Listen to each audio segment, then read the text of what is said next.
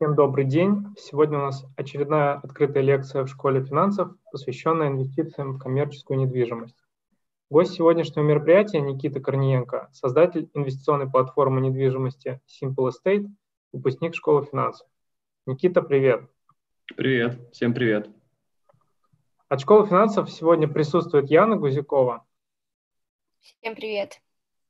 И я, Арсений Курунов. На сегодняшней лекции Никита расскажет об особенностях инвестиций в коммерческую недвижимость, об ее оценке и доходности, влиянии пандемии на сектор, а также о своем карьерном пути и собственном бизнесе. Да, спасибо. А, сразу скажу, что задавайте вопросы, то есть моя задача там, максимально быть полезным для всех э, и рассказывать именно то, что интересует э, вас, поэтому не стесняйтесь, задавайте вопросы, мы будем на них отвечать. А, для начала, наверное, еще раз э, представлюсь, расскажу коротко про свой опыт. Э, я закончил финансовый университет, правда, не в Москве, а Омский филиал в моем родном городе. Э, потом переехал в Москву, работал в оценке бизнеса в Ernst Young и параллельно учился в школе финансов. После этого вот год я отучился, получается, в школе финансов и проработал в оценке, попал в Goldman Sachs и SSG. Это, кто не знает, такое private equity направление Goldman Sachs. И после этого еще работал в private equity Эльбрус Капитал, э, тоже примерно год. И на данный момент развиваю э, свой проект Simple Estate. Это инвестиционная платформа э, с фокусом на коммерческую недвижимость, то есть позволяющая человеку без особого опыта, с небольшой суммой проинвестировать в какую-то качественную, профессионально отобранную коммерческую недвижимость через онлайн-платформу. А, Наверное, начну выступление в целом про недвижимость как класс активов, про коммерческую недвижимость, почему это, в принципе, интересно. А, сейчас попробуем демонстрацию экрана включить.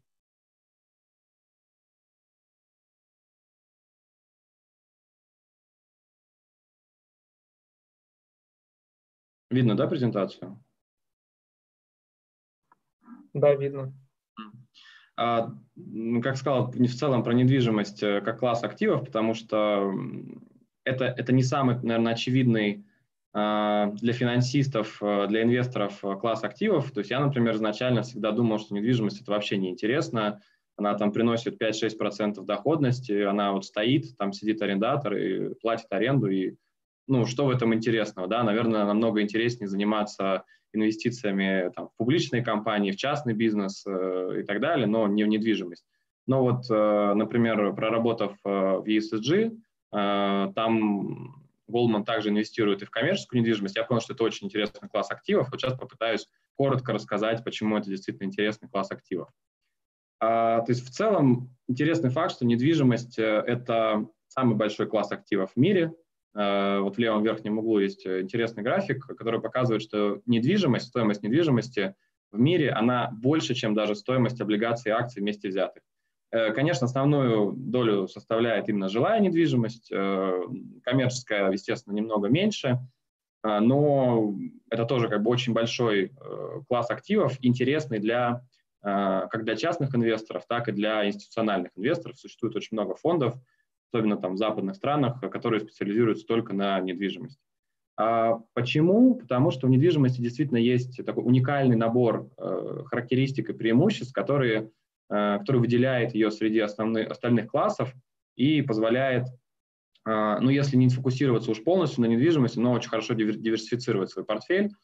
Э, естественно, там самое первое – это надежность в связи с тем, что это физический актив, который да, можно потрогать, Э, можно посмотреть, э, это там неценные бумаги. А, для многих инвесторов это является важным.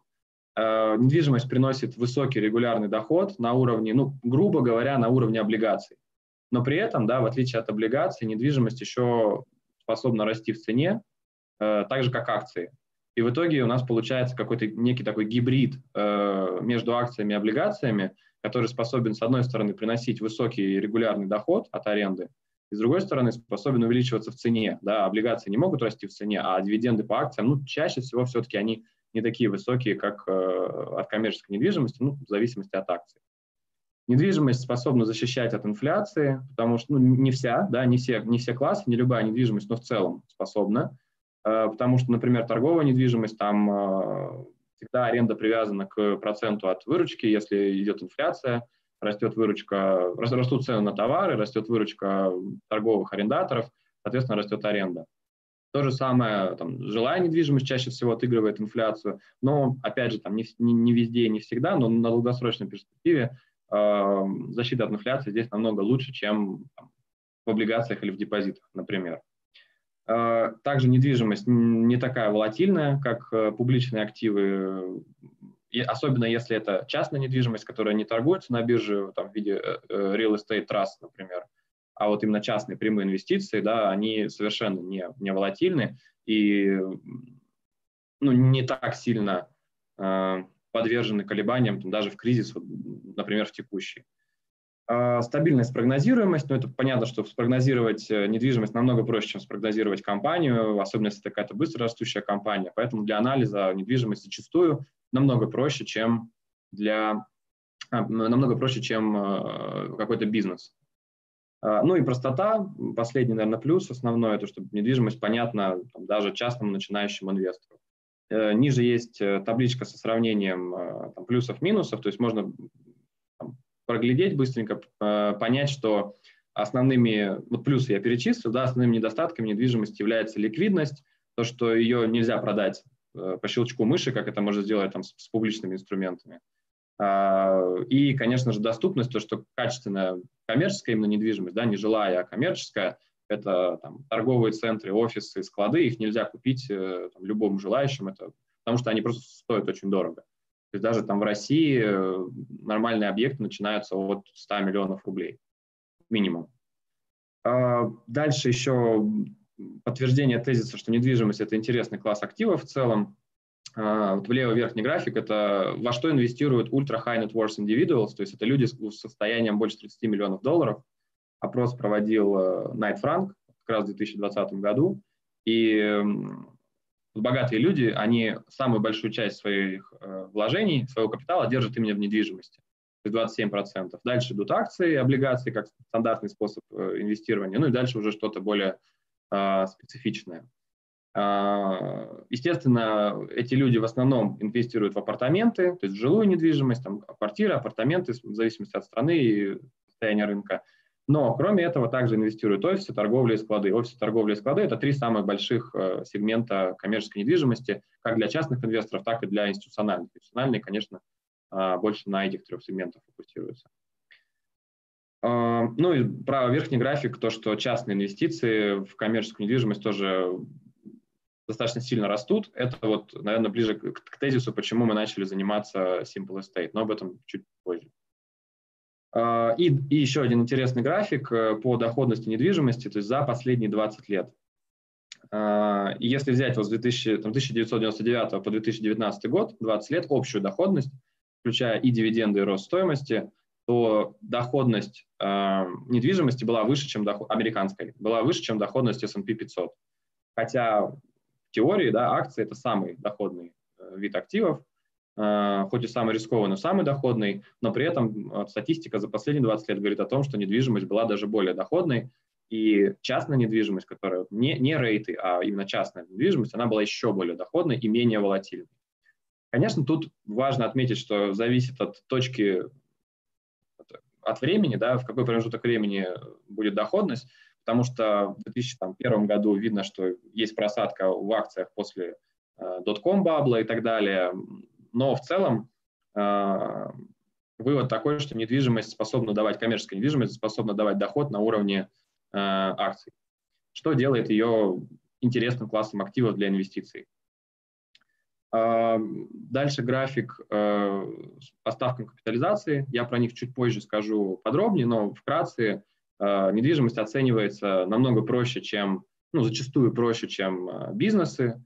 И тут есть также три подхода, доходный, сравнительный и затратный. Э, ну, самый популярный, конечно же, как всегда, доходный. И ставки капитализации – это что-то вроде мультипликатора. То есть если мы бизнес оцениваем по EV и беда или там PE мультипликатору, то недвижимость чаще всего оценивается просто по ставке капитализации или сокращенно rate. Только мы делим на этот капрейт. То есть если у нас капрейт 8%, значит, требуемая доходность инвестора на недвижимость составляет 8%, он хочет получать 8% от арендных платежей. И тогда цена этой недвижимости равна арендный платеж, разделить на 8% и получаем цену. Чаще всего именно так это и оценивается. Естественно, капрейт зависит от класса, от качества, и вот тут уже точно так же, как мультипликатор зависит от э, индустрии и качества бизнеса при оценке акций. А, это э, график с американскими капрейтами, то есть можно заметить, что постепенно вместе со снижением, общим снижением ставок, э, капрейты снижаются, соответственно, недвижимость дорожает.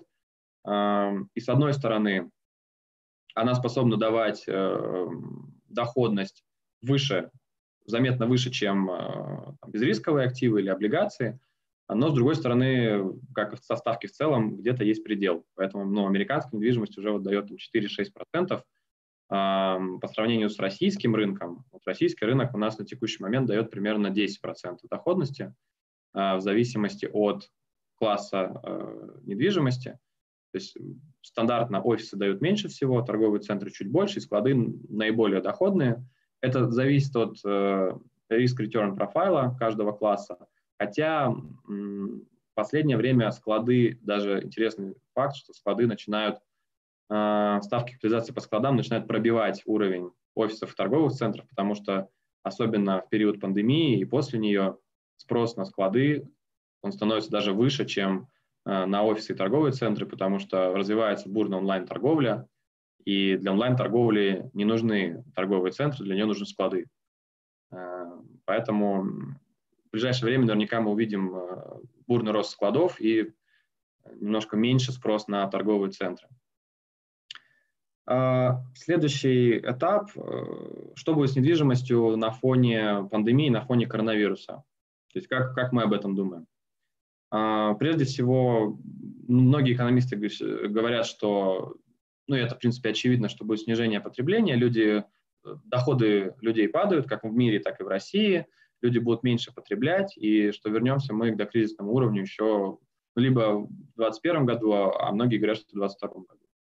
Естественно, это резкий рост онлайн-торговли, и онлайн-торговля, как я сказал, будет сильно влиять на недвижимость, это будет снижаться трафик торговых центров, особенно крупных, и, как, как говорят, торговые центры превратятся из торгово-развлекательных в развлекательно-торговые. То есть люди будут ходить больше за развлечениями, нежели за покупками, потому что все остальное они будут заказывать онлайн. И тут еще есть, например, второй сегмент торговый – это стрит-ритейл, который тоже можно разделить на а, мелкие рестораны, кафешки, магазинчики или продуктовые э, супермаркеты, вроде пятерочки, перекрестка, магнита и так далее – а вот как раз супермаркеты, они меньше подвержены этому риску онлайн-торговли. Почему? Потому что за продуктами людям все-таки тяжело, тяжелее ходить, эм, точнее, наоборот, проще ходить в магазин, нежели заказывать их онлайн, э, потому что маржа на них достаточно низкая, и, вот, и доставка тяжелая, хранение тяжелое, и поэтому все сервисы онлайн-доставки, хоть они сейчас очень бурно развиваются, во-первых, они все убыточные, во-вторых, э, проникновение, вот penetration, да, онлайн penetration в продуктах питания, он очень низкий, буквально там 2-3% по сравнению с penetration в одежде электро- или электронике на уровне 15-20%. То есть торговые центры как раз от этого будут страдать сильнее, чем вот стрит-ритейл. А, ну и последний тренд – это снижение ставок, то есть и во всем мире уже давно снижаются ставки в России. Вот сейчас, э, если кто наблюдает, то Центральный банк достаточно агрессивно сейчас снижает ключевую ставку, она уже 4,5%, что исторически низкий уровень, что, конечно же, влияет на недвижимость.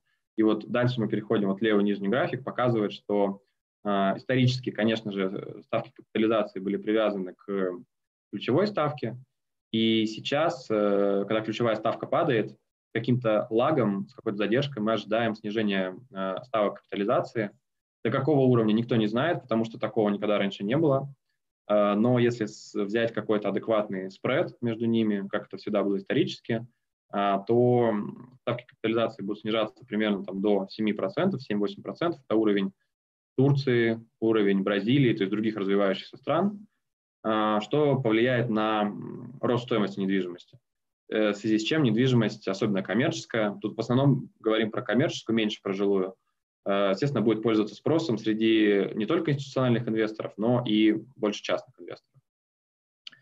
А, ну и последнее по поводу влияния коронавируса на разные сегменты. Как я сказал, вот, если начинать с офисов, то офисы умеренное, умеренное негативное влияние. То есть понятно, что многие люди сейчас задумываются над своими офисными пространствами, стоит ли тратить э, столько денег на аренду офисов. Может быть, если люди готовы работать и могут это делать удаленно, то почему бы часть сотрудников не перевести на удаленку. Но как бы, в России этот уровень удаленной работы он очень низкий, он был до кризиса очень низкий, порядка там 1-2%. В развитых странах он был порядка там 7-10%. Аналитики ожидают, что вот как раз будет э, там, 5-7% в России, что, то есть не будет такого, что офисы, люди перестанут ходить в офис, конечно же. И также еще важный фактор для офисного рынка позитивный, что в этот кризис офисный рынок вошел достаточно подготовленным, потому что кризис 8 и 2014 года, например, а, предложение на рынке офисов было огромное, постоянно строились новые офисы, а, спрос зачастую не мог угнаться за этим предложением, ставки росли, были, то есть была высокая вакансия, были высокие ставки и высокое новое предложение. Сейчас перед этим кризисом была очень хорошая ситуация, когда практически ничего не вводилось, очень мало было нового ввода, ставки были низкие, вакансия низкая, поэтому как бы, офисный рынок э, будет подвержен умеренно именно негативному влиянию. Про торговые центры, в принципе, я уже сказал, не буду повторяться. Продуктовые магазины тоже сказал.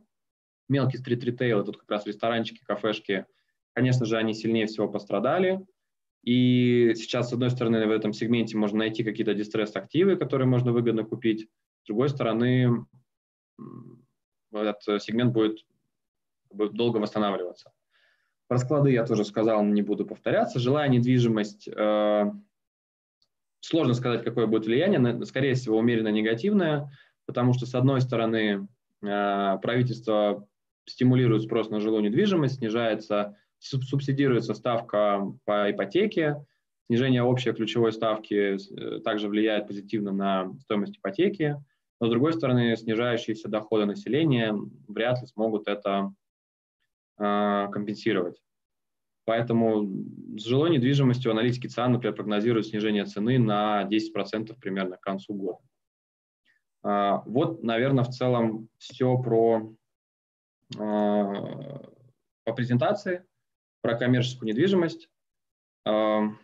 Теперь э, можно переходить к вопросам, которые вы присылали до э, выступления. Да, Никит, спасибо тебе большое за твою презентацию. Давайте тогда перейдем к вопросам. И э, давайте начнем с а, твоего профессионального опыта. Можешь, пожалуйста, рассказать, каким образом развивалась твоя карьера, немножко поподробнее, а, как ты пришел а, в финансовый сектор, было ли это случайно, либо это было твоей целью, и под влиянием каких факторов? Угу. Ну, как я сказал, то есть э, закончил финансовый университет, я сразу пошел в финансовый университет по направлению э, финансовый менеджмент – примерно понимал, что я хочу развиваться где-то в финансовой сфере, но точно не понимал где. К концу э, университета, наверное, я понял, что инвестиции, инвестиционные банки – это интересно, это то, чем я хотел бы заниматься. Но так как я учился в Омском филиале, там нету никаких крупных компаний, э, и знаний у меня особо не было, поэтому когда я приехал в Москву и подавался на а, ходил на собеседование в банке в большую четверку, а, уровень, конечно, моих знаний был отвратительный. А, я с трудом различал, э, не знаю, ебеду от чистой прибыли, но после нескольких э, плохих интервью смог попасть в оценку Янга и параллельно прошел отбор в школу финансов и то, и другое мне дали очень большой опыт и очень большое ускорение в карьере. А, и после вот года работы в оценке бизнеса и года в школе финансов у меня были очень всесторонние знания. То есть тут спасибо школе финансов, потому что действительно очень хоро- хорошие специалисты, мне очень понравилось, спасибо еще раз. А, и после этого я, наверное, я бы сказал, что мне повезло устроиться в Goldman, в Special Situations, потому что это такая ну, маленькая закрытая группа, которая берет одного человека в год, и отбор туда колоссальный. Наверное, наверное, мне повезло, что я туда попал. Конечно же, это очень было очень интересно. То есть это именно private equity внутри Goldman Sachs объединяет и как бы самое, самое интересное, что можно, да, работу в глобальном крутом инвестбанке и именно private equity, который, на мой взгляд, конечно же, самый интересный а, сегмент а, финансовой карьере, да, это именно заниматься инвестициями. Ну и после Голдмана я работал, я, я прошел в Голдмане стажировку годовую, после Голдмана я работал в Эльбрус Капитале, то есть тоже private equity, но уже не международная компания, а российский лидер. То есть у меня, я собрал, наверное, все варианты работы в финансах, кроме IBD классического. И как вот э, общаясь с коллегами из IBD, я понял, что хорошо, что именно так, хорошо, что я именно миновал эту часть работы, хотя многим очень нравится. Угу. А в продолжение твоей карьеры э, хотелось бы спросить, э, как ты приняла решение развивать свой собственный бизнес и что тебя вдохновило на создание своего собственного стартапа? Угу. Ну, наверное, решение я принял, тут, наверное, два фактора. То есть, с одной стороны, я думаю, каждый человек достаточно рано понимает, он хочет построить карьеру и дорасти, не знаю, там, до партнера, а, в банке, или он хочет все-таки что-то свое. А у меня где-то на самом начале я еще понимал, в принципе, что я, наверное, хочу что-то свое, и я понимал, что лучше всего все-таки поработать сначала в компаниях, набраться опыта, и только потом уже уходить, развивать что-то свое. И когда я работал в Эльбрусе, а, мы делали очень много research ей по поводу интересных бизнес-моделей, а, что он развивается на Западе. И вот тогда я просто заметил, что развивается сектор инвестиций в коммерческую недвижимость, именно частных, таких коллективных, как краудинвестинг. А, мне это очень понравилось, и я решил, что это хороший шанс э, совместить уже мой опыт накопленный, желание а, развивать свой проект и вот этот вот э, тренд, чтобы начать уже свое дело. Ну, а как, как понять? Ну, я вот не отвечу на этот вопрос, как понять. Мне кажется, каждый заранее знает, как бы хочет он или, э, работать в компании или развиваться сам, и в, нужный правильный момент, то есть не надо ждать, когда придет идея, э, люди постоянно ищут, надо постоянно искать эту идею, и когда как бы складывается и опыт, и знания, и интересный там и рынок, и идея, мне кажется, ну, грех не попробовать, как минимум. Хорошо. А какие основные качества ты развил за время работы в финансовом секторе и как они помогли тебе в организации твоего собственного бизнеса? Угу. Кстати, хороший очень вопрос, потому что действительно работа в финансовом секторе это очень, э, не знаю, и, и стрессовая, и очень demanding э, работа, да, которая требовательная. В которой очень высокие стандарты качества, особенно если работать э, там, в лидерах, э, в крупных банках, в крупных компаниях, лидерах рынка, которая развивает качество, не знаю, все, все делать, ну, какой-то перфекционизм, что ли, все делать очень профессионально, всегда погружаться глубоко, от, там, если ты делаешь презентацию, да, то в ней должны быть все линии ровненькие и красивенькие, да, нельзя там тяп-ляп накидать. С одной стороны, сначала может это казаться, что это глупость, но э, вот сейчас, например, когда я работаю с внешними э, компаниями, подрядчиками, э, с клиентами, я понимаю, что уровень качества, которому, который прививается вот в таких компаниях, э, это не нормальный ур- уровень рыночный, это намного выше, чем средний рыночный уровень. И когда человек извне, который привык к отношению тяп-ляп, сталкивается с этим уровнем, у него происходит эффект вау. То есть, ну, грубо говоря, мы делаем презентации, например, по каждому нашему инвестиционному объекту, э, которые, вот я на них смотрю и думаю, блин, ну, ну ну вот так себе. Тут, тут недочет, тут там надо лучше сделать, тут надо еще что-то, еще что-то. А внешний человек смотрит, и у него просто вау-эффект, он думает, какой-то сколько действительно глубокий анализ, как это все красиво сделано. И вот это, это очень большой плюс работы в крупных компаниях, банках, именно вот этот уровень нормы высокий. Угу. И еще вопрос есть такой, э, какой был первоначальный капитал для стартапа и что было самым трудным в самом начале? Угу. Первоначальный капитал для стартапа состоял из э, небольшой моей доли, которую я вложил, и доли, э, так скажем, ангельского инвестора. То есть я сразу понимал, что это такой инвестиционный проект, э, который не будет приносить прибыль след следующего месяца. Тут нужно вкладывать деньги и ждать э, дохода а, через X лет. Поэтому я сразу искал инвестора. Благо, проработав э, несколько лет в инвестиционных компаниях, у тебя есть широкий нетворк, ты, ты, знаешь, ты знаешь, как пропичить инвестору и где их найти. Соответственно, у меня был вот небольшой, как я сказал, там мой капитал, э, и основная сумма – это, конечно, деньги инвестора. Кому интересно, можете погуглить, э, есть статья на Русбейсе про этот раунд, он там совсем был маленький, э, полгода назад примерно, чуть больше. Кому интересно, можете посмотреть. Ну, а сам, самое сложное, да, вопрос еще был, самое сложное – не знаю, э, много, много всего сложного. Наверное, самое сложное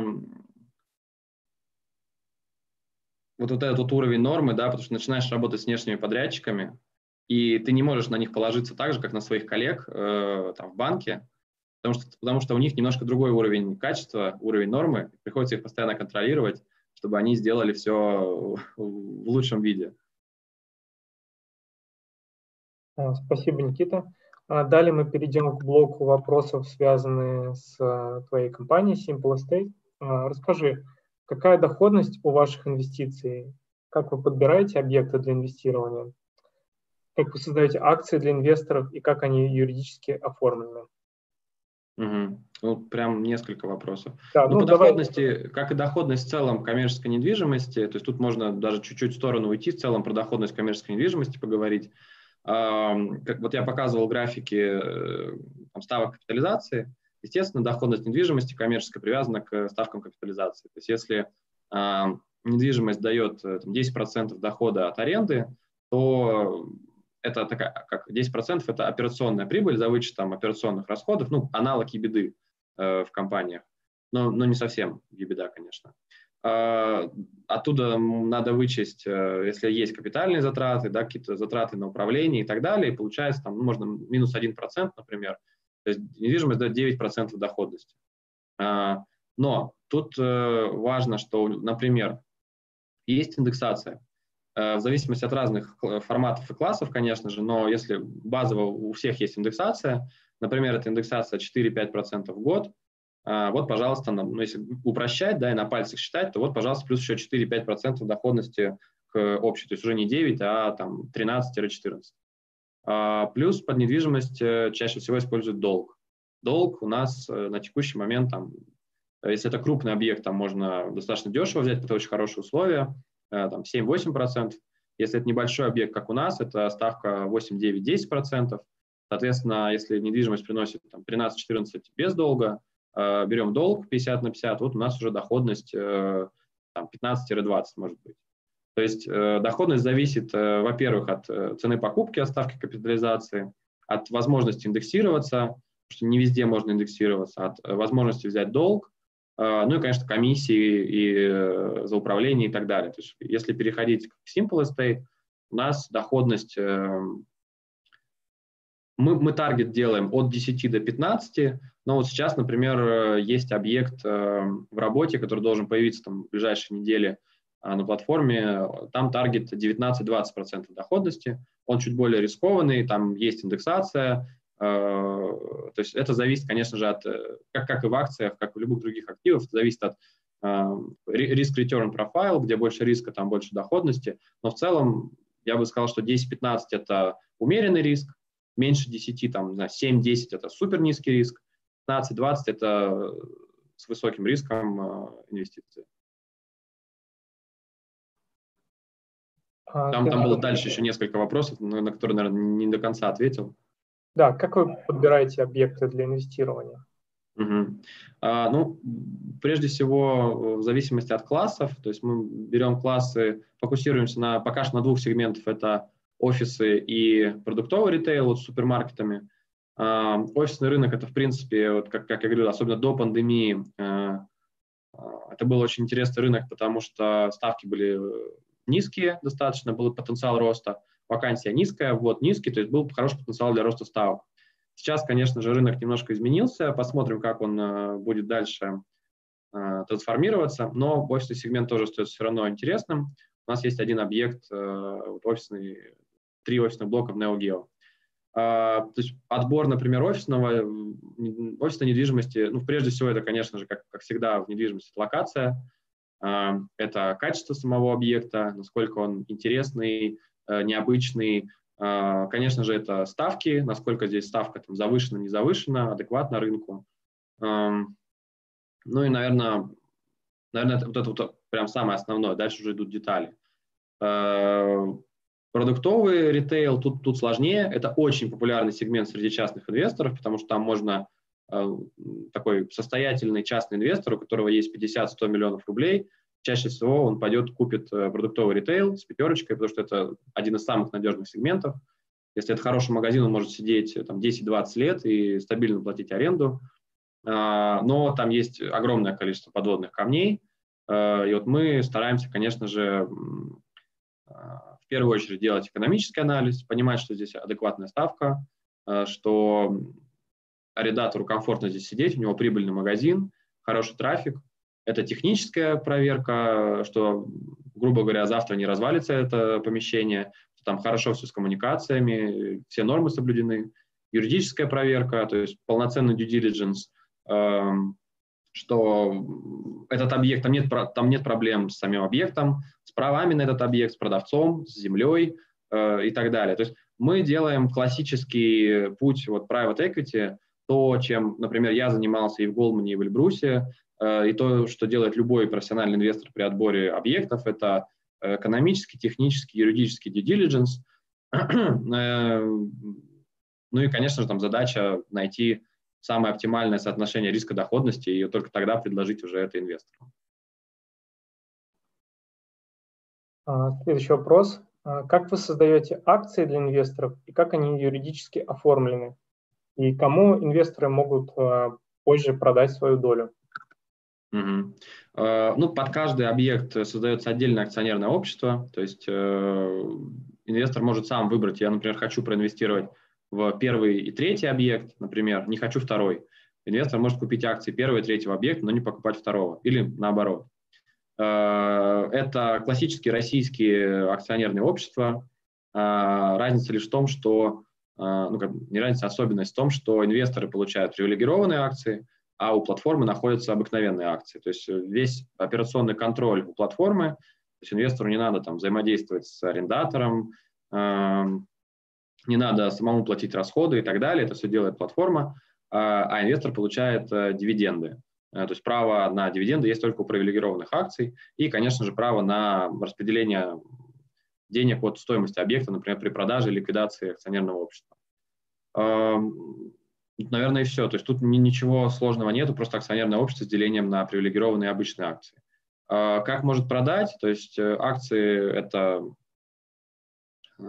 известный всем инструмент финансовый, их можно продать, э, инвестор может продать хоть своему соседу и даже нас не спрашивать об этом, но, конечно, базовый сценарий, что инвестор продает их через платформу, то есть он оставляет заявку, что я хочу из такого-то объекта выйти, продать столько-то акций по такой-то цене. Цену мы, конечно же, рекомендуем, то есть мы оцениваем объект, сами говорим, насколько сколько он стоит в нашем понимании, какая рыночная цена, но, естественно, человек может э, цену поставить другую и продать их через э, платформу. Ну, на, на текущем этапе, на самом деле, все это происходит даже больше в ручном режиме. Э, то есть нам просто инвесторы говорят, что мы хотим продать, мы предлагаем и текущим инвесторам, и каким-то новым инвесторам, кто интересуется инвестициями в нашу платформу, Э, в дальнейшем будем делать все это автоматизированно через именно сайт. Тут, тут, конечно, надо понимать, что, с одной стороны, ликвидность, опять же, вообще не, совершенно не такая, как в публичных инструментах, да, то есть за день продать вряд ли получится. А, но она намного выше, чем в отдельных объектах, то есть отдельный объект можно продавать, ну, если это не очень ликвидный объект, то годами. А долю в этом объекте а в виде акций можно продать намного быстрее. А расскажи, есть ли у вас какой-то географический фокус на объекты? То есть там только Москва или Московская область? Угу.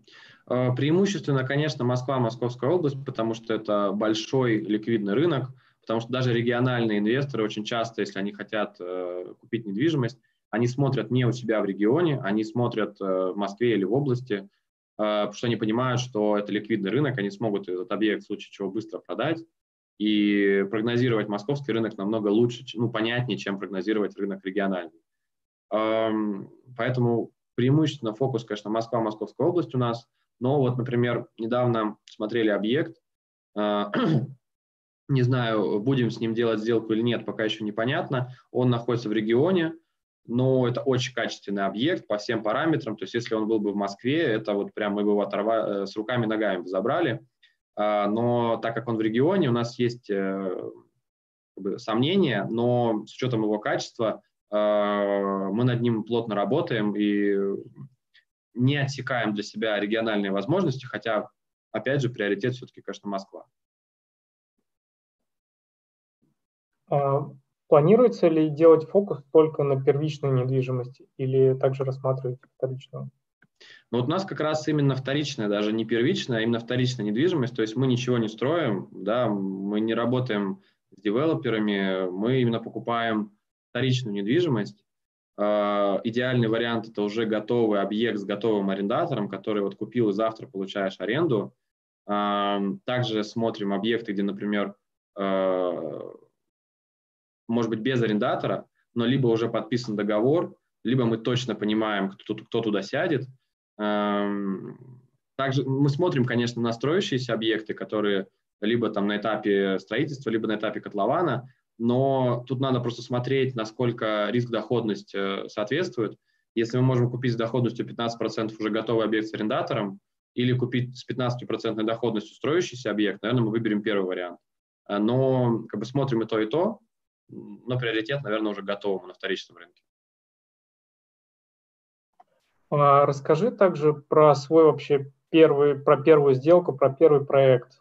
Интересно нашим слушателям. Угу. Первый, про, первый, первая сделка у нас была, это покупка вот трех офисных блоков в бизнес-центре Neo Geo. Э, кому интересно, можете посмотреть, это такой очень, очень классный действительно бизнес-центр, э, яркий, красивый, необычный, современный, с очень развитой инфраструктурой, то есть там даже теннисный корт есть внутри бизнес-центра, Купили три офисных блока, общая площадь 400 метров, э, общая сумма сделки порядка 75 миллионов. Э, из них 49 э, мы собрали с инвесторов, 26 взяли кредита. Ну и, наверное, наверное, все, не знаю, что еще рассказать. То есть там ориентировочная доходность порядка 14%.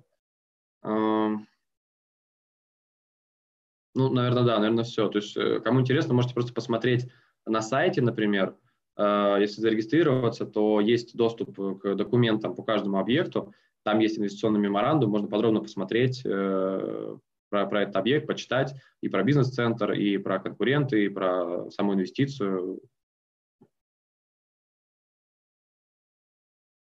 А расскажи про трудности, вот, с которыми ты столкнулся вот, на первых своих проектах. Вот самые э, какие-то моменты, которые бы mm-hmm. преодолевались. Наверное, наверное, основная трудность э, это э, переключить, ну не переключиться, то есть после работы над институциональными сделками, да, где все четко структурировано, есть профессиональный due diligence, продавец понимает, чего хочет покупатель, и наоборот, э, они готовы отправлять огромное количество документов. То есть, например, не знаю, для тех, кто не сталкивался, когда private equity фонд смотрит на какую-то компанию, он ее мучает э, вот, э, месяцами, запрашивает тонну документов, тонну информации, чтобы посмотреть, под лупой, под микроскопом все разрезы клиентов, затрат, доходов, чего угодно. И сейчас, когда я делаю вот такие вот небольшие сделки с недвижимостью, конечно, тут нет столько документов, тут все намного проще, но тем не менее иногда даже добиться каких-то базовых документов от продавца достаточно тяжело, потому что продавец это не институциональный э, игрок, это чаще всего просто э,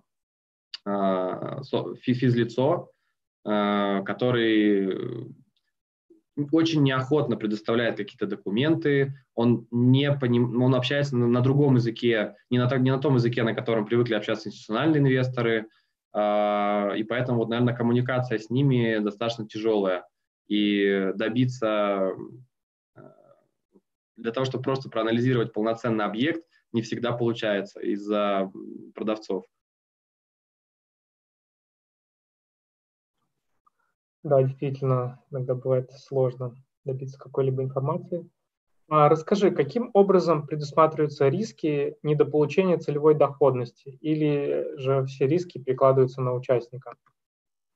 Ну, тут, наверное, э, инвестиция вот через Simple Estate – это аналог прямой покупки объекта, а, поэтому э, риски, ну, только покупка доли, да, то есть риски, конечно же, они на инвесторе, то есть если, э, не знаю, арендатор съезжает, арендатор э, просит скидку, не знаю, какие-то непредвиденные расходы, тут все инвесторы несут пропорционально эти риски и эти убытки в случае возникновения этих рисков, как и если бы они купили весь объект целиком.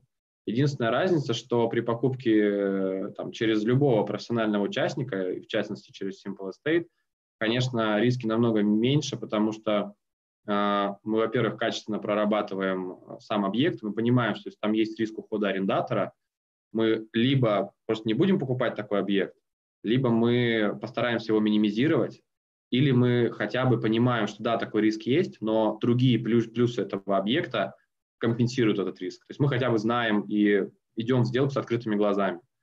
А если это юридические риски, то зачастую покупатели э, запрашивают 2-3 документа у продавца, хорошо, если вообще 2-3 запрашивают, и просто покупают объект, с которым потом могут быть огромные проблемы. А мы да, делаем, запрашиваем что тонну документов, э, прослеживаем историю объекта с самого начала, строительства э, зачастую. То есть Конечно же, э, с нами эти риски намного меньше, но ну и технические риски, да, то же самое. То есть мы можем проверить профессионально этот объект. Поэтому в целом, конечно, инвесторы несут э, все риски. Если что-то пойдет не так с объектом, то все инвесторы несут в равных долях, ну как в долях, в которых они проинвестировали, да, эти риски. Э, но, конечно же, самим покупать им не так, э, намного более рискованно, чем через нас.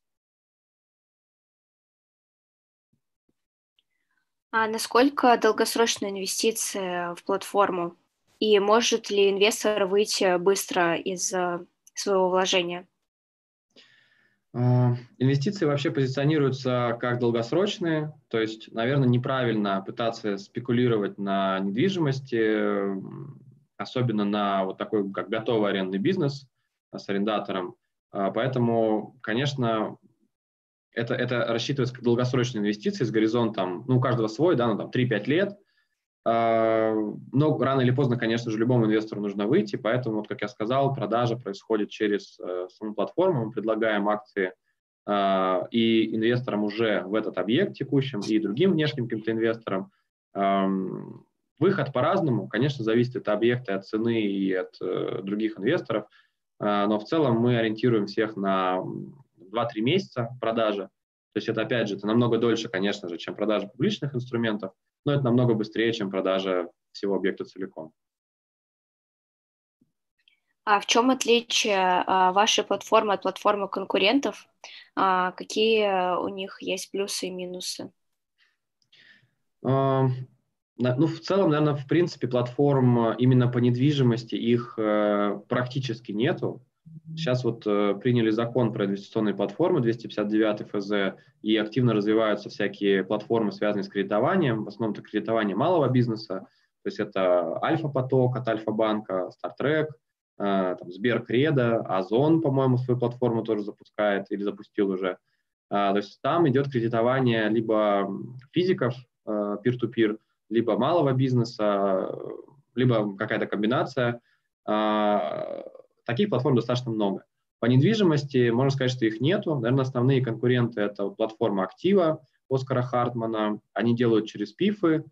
У них, так скажем, немножко другой подход к анализу объектов – а, кому интересно, можете, например, посмотреть вот наш инвестиционный меморандум посмотреть, э, запросить что-то подобное у актива и посмотреть разницу. Также сейчас есть, например, Альфа Капитал тоже развивает свою, ну, не платформу, наверное, инвестиции в недвижимость через ПИФы. А, тоже, кому интересно, можете посмотреть, какие объекты. Они купили два объекта уже. Можете посмотреть, какие объекты они купили. У них тоже немножко другой подход. Во-первых, и структурирование да, через ПИФы, во-вторых, у них э, как бы весь фонд, в этом фонде несколько объектов, и люди инвестируют, э, во-первых, первые инвесторы, они инвестировали просто в пифы, которые они даже не понимали, какие объекты там будут, ну и там нет возможности выбрать конкретный объект. И, наверное, последний, из кого я знаю, сейчас запускает платформу, ну, да, что-то похожее тоже через пифы, компания ПНК, это крупный девелопер складов. Э, они тоже хотят несколько складов выделить в пифы а, и продавать инвесторам частным. А, наше отличие, конкурентное преимущество, ну, прежде всего, это, конечно же, вот именно профессиональный анализ, а, который я стараюсь перенести из э, компаний, в которых я работал, институциональный такой подход профессиональных инвесторов. Ну, и, наверное, это самое главное, потому что при выборе любых э, активов э, и недвижимости, не исключение, Самое важное, это, конечно же, там, грамотно проанализировать э, перед покупкой, понимать, что ты покупаешь действительно хороший актив с, минимум, с минимумом рисков. Потому что зачастую ну, люди не делают такой анализ и, конечно, э, потом расстраиваются результатом. А как а, повлияла пандемия и повлияла ли она а, на работу самой платформы? А, были ли какие-то изменения? Если да, то какие? Угу. Ну, про, про влияние на рынок я в целом сказал, да, в начале, про платформу. А, наверное, она повлияла вот на NeoGeo, э, на офисы, потому что мы эту сделку закрыли вот прям буквально перед пандемией. Э, у нас один арендатор ушел э, из трех вот офисов, э, но благо там очень хорошие договоры аренды, мы с него выбили огромные отступные, которых нам вполне хватает для того, чтобы пережить эту пандемию. Одному арендатору давали скидку 25% на два месяца, ну, не критично. Ну и вот сейчас чуть меньше смотрим на офисы, чуть больше смотрим на продуктовый ритейл, потому что продуктовый ритейл не почувствовал пандемию, да, а офисы все-таки почувствовали, поэтому, наверное, чуть-чуть сдвинули фокус. А, ну, наверное, в целом все. А дальше у нас вопрос про твою команду, про компанию. А расскажи о команде своего проекта, как она формировалась и планируется ли расширение? Угу. Команда в основном состоит из э, каких-то сторонних э, либо специалистов отдельных, либо компаний. То есть, как большинство стартапов, тут принцип такой asset light. И, не знаю, задача быть максимально гибким, э, поэтому я стараюсь максимально набирать, э, ну, даже не набирать, а работать с какими-то сторонними сервисами, сторонними компаниями. Например, разработка у меня полностью на аутсорсе, это там, сторонняя компания, э, юристы по нескольким, по разным вопросам. То есть есть отдельная компания юристов, которая работает над, над сделками, есть отдельно юристы, которые работают над задачами самого, самой компании, там, Simple Estate, и там юристы под отдельные вопросы. И то же самое специалист, есть отдельный специалист по офисам, к которому мы обращаемся, когда офисы смотрим. Есть э, разные специалисты, там, технические, юридические и так далее по продуктовому ритейлу. А, поэтому есть там отдельный специалист э, в команде по, э, там, по соблюдению требований закона, например. А, то есть в основном команда состоит из вот таких сторонних компаний и Э, специалистов, которые не работают full time у меня, но вот сейчас как бы дошли до того момента, когда э, уже вовлеченность человека конкретно в наш проект, она важнее, чем вот эта гибкость, поэтому вот в ближайшее время планируем э, активно расширять э, команду. А, да, в таком случае расскажи, вот если на данный момент какая-то возможность трудоустройства в Simple Estate, и какими знаниями нужно обладать для прохождения отбора? Да, как раз вот ну, сейчас есть вакансия а, аналитика, либо младшего, либо старшего, в зависимости от э, опыта и знаний. Э, задачи – это классические вот private equity с фокусом на недвижимость коммерческую, то есть это анализ рынка, анализ конкретного объекта, подготовка моделей, презентаций э, по э, новым инвестициям, по портфельным э, объектам, да, то есть э, классические, вот, вот все, что делает private equity, только с недвижимостью, вот это, это, это весь функционал. По требованиям, э, это, конечно же, ну, тоже, опять же, классическое, наверное, требование IBD или э, private equity.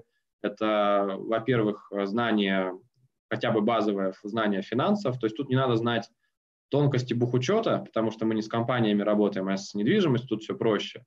Но, естественно, нужно понимать, э, как работают инвестиции, что такое IRR, как его нормально посчитать, инвестиционные драйверы, нужно уметь э, работать в Excel, строить модели, делать презентации, то есть такой классический, опять же, классические требования для private equity. А, а какой бы ты совет дал студентам и недавним выпускникам, которые хотят построить свою карьеру в финансах? И стоит ли начинать э, свою карьеру в PE, либо нужно идти сначала в другие компании и набираться там опыта? Ну, комплексный вопрос. Наверное, совет э, – идите в школу финансов, э, работайте в... Ну, мне кажется, конечно, надо, надо ходить везде на собеседование, везде стараться пытаться, а, потому что, когда ты ходишь на собеседование, во-первых, ты понимаешь, что от тебя ждут, и с каждым следующим собеседованием ты подтягиваешь какие-то знания, которых тебя не достает. Эм, конечно, надо стараться попасть там сразу и в хорошие компании, и там компании своей мечты.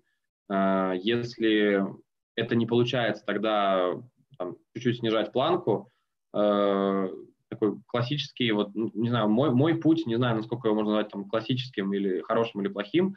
Э, я поработал в оценке, это очень хороший Э, старт, да, большой четверке в оценке. Это позволяет э, попасть на собеседование в банки или private equity, получить отличный опыт, отличные знания и технические, и, как, и финансовые, и технические, там, не знаю, работу в Excel. То есть я, например, до работы в большой четверке я не знал, как в Excel строчку вставить. Да, а после этого, там, после, после года работы, ну, Excel был моим лучшим инструментом. А, стоит ли сразу пробовать private equity? Ну, наверное, стоит, но, скорее всего, вас никто туда не возьмет. То есть, если вы только что закончили университет, надо быть ну, супер, э, супер крутым, чтобы сразу взяли в private equity или куда-то на buy side. Эм, в основном, вот, ну, например, вот, э, хороший пример, когда я уходил из Эльбруса, ребята искали мне замену, э, у них был критерий – даже не критерий, они, они не нанимали хедхантеров, они сами искали. Почему? Потому что все очень просто. Надо просто э, поговорить со всеми, кто работает в IBD сейчас. То есть они просто всем звонили, всем IBD-шникам крупных банков, э, предлагали, там, размещали вакансию. Они не смотрели на студентов, естественно, они не смотрели на работников большой четверки. Э, поэтому, наверное, нужно, нужно пробовать тут, как бы везде, но классический вариант это либо, либо попадать в IBD, либо из четверки в IBD и только потом в private equity. Потому что, конечно, private equity сейчас э, ну, не на подъеме в России, так скажем. То есть, конечно, какого-то, а, как компаний достаточно мало, сделок мало, э, поэтому достаточно тяжело. Либо также вот э, карьера, не знаю, более, более динамичная, но если, например, вы не мечтаете работать там, в большой компании, да, меня, например, много раз тоже звали в разные стартапы работать, а, это совершенно другой тоже вариант. А, то есть есть, есть возможность у человека не, а, не быть частью, с одной стороны, как бы минус, да, ты не будешь частью какой-то крупной международной компании, чье имя знает каждый, но с другой стороны, в большой компании ты будешь просто винтиком, и, как, как говорят э, аналитики в банках, это просто commodity, то есть которых э, нанял, использовал, выкинул, забыл, нанял нового и, и все. Э, например, работа в стартапах, особенно вот после какого-то достижения потолка, э, когда на привычном месте работы человек достигает потолка, ему хочется расти дальше, он не может, хороший вариант это пойти в стартап, потому что тут есть эм, ну, намного меньше бюрократии, намного больше возможностей, есть прямое, прямая возможность влиять на результат компании, э, быстрый карьерный рост, потому что если, например, стабильная компания, зачастую там нету карьерного роста, потому что если общая компания в целом не растет, то и сотрудники внутри нее не растут. А если, например, стартап, да, он растет, сотрудники тоже могут расти очень быстро. То есть тут, наверное, каждый выбирает, э, что ему важнее, интереснее. Э, как я сказал, там, наверное, каждый знает заранее, он хочет быть э,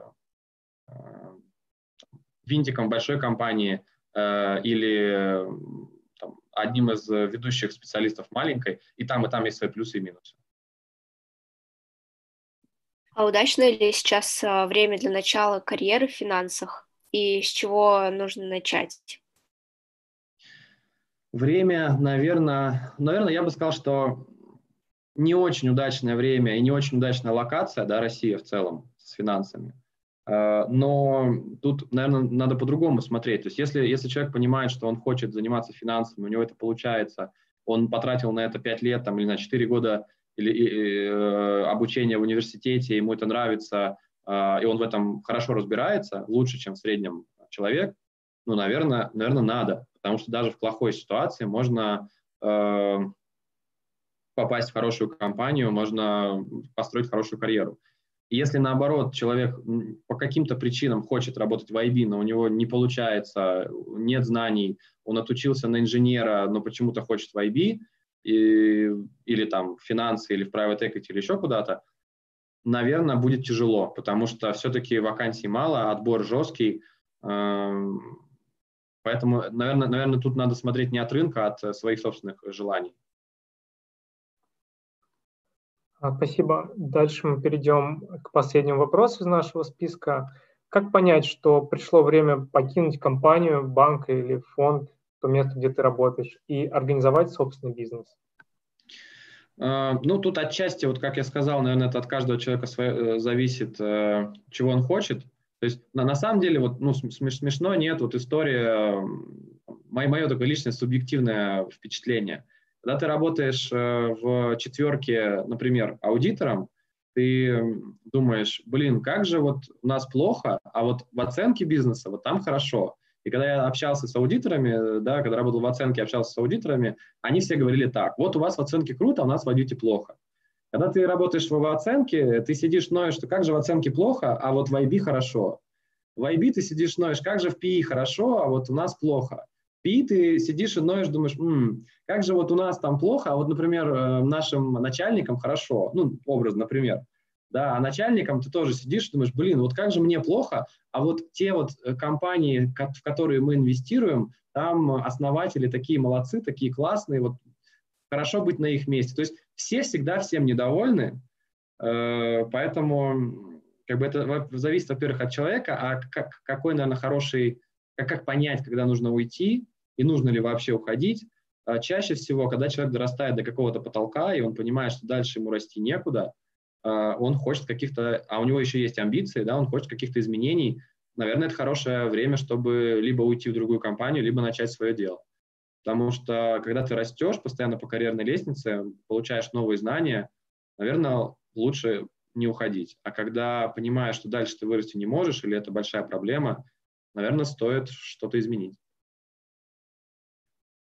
А, на этой ноте, пожалуй, перейдем к завершению нашей лекции. Никита, спасибо тебе большое за интересную беседу, за интересную презентацию, за а, интересные Э, информативные ответы на вопросы. Нам хотелось бы пожелать удачи тебе и твоей компании Simple Estate. Также будем рады еще раз услышать тебя на лекциях, мероприятиях школы финансов, а, как, возможно, в формате вебинаров, так и в очном формате. Спасибо тебе. Да, вам спасибо. Я надеюсь, что рассказ был хоть немножко полезен э, вашим слушателям. Э, если что, не знаю, пишите, задавайте дополнительные вопросы. я с удовольствием отвечу. И еще раз повторюсь, что а, сейчас открыта вакансия аналитика Simple Estate, то есть э, кому интересно, пишите в школу финансов. Если я не ошибаюсь, у вас был отдельный пост, куда можно направлять свои резюме там, с описанием вакансий, требований. То есть welcome. Хорошо, спасибо. спасибо.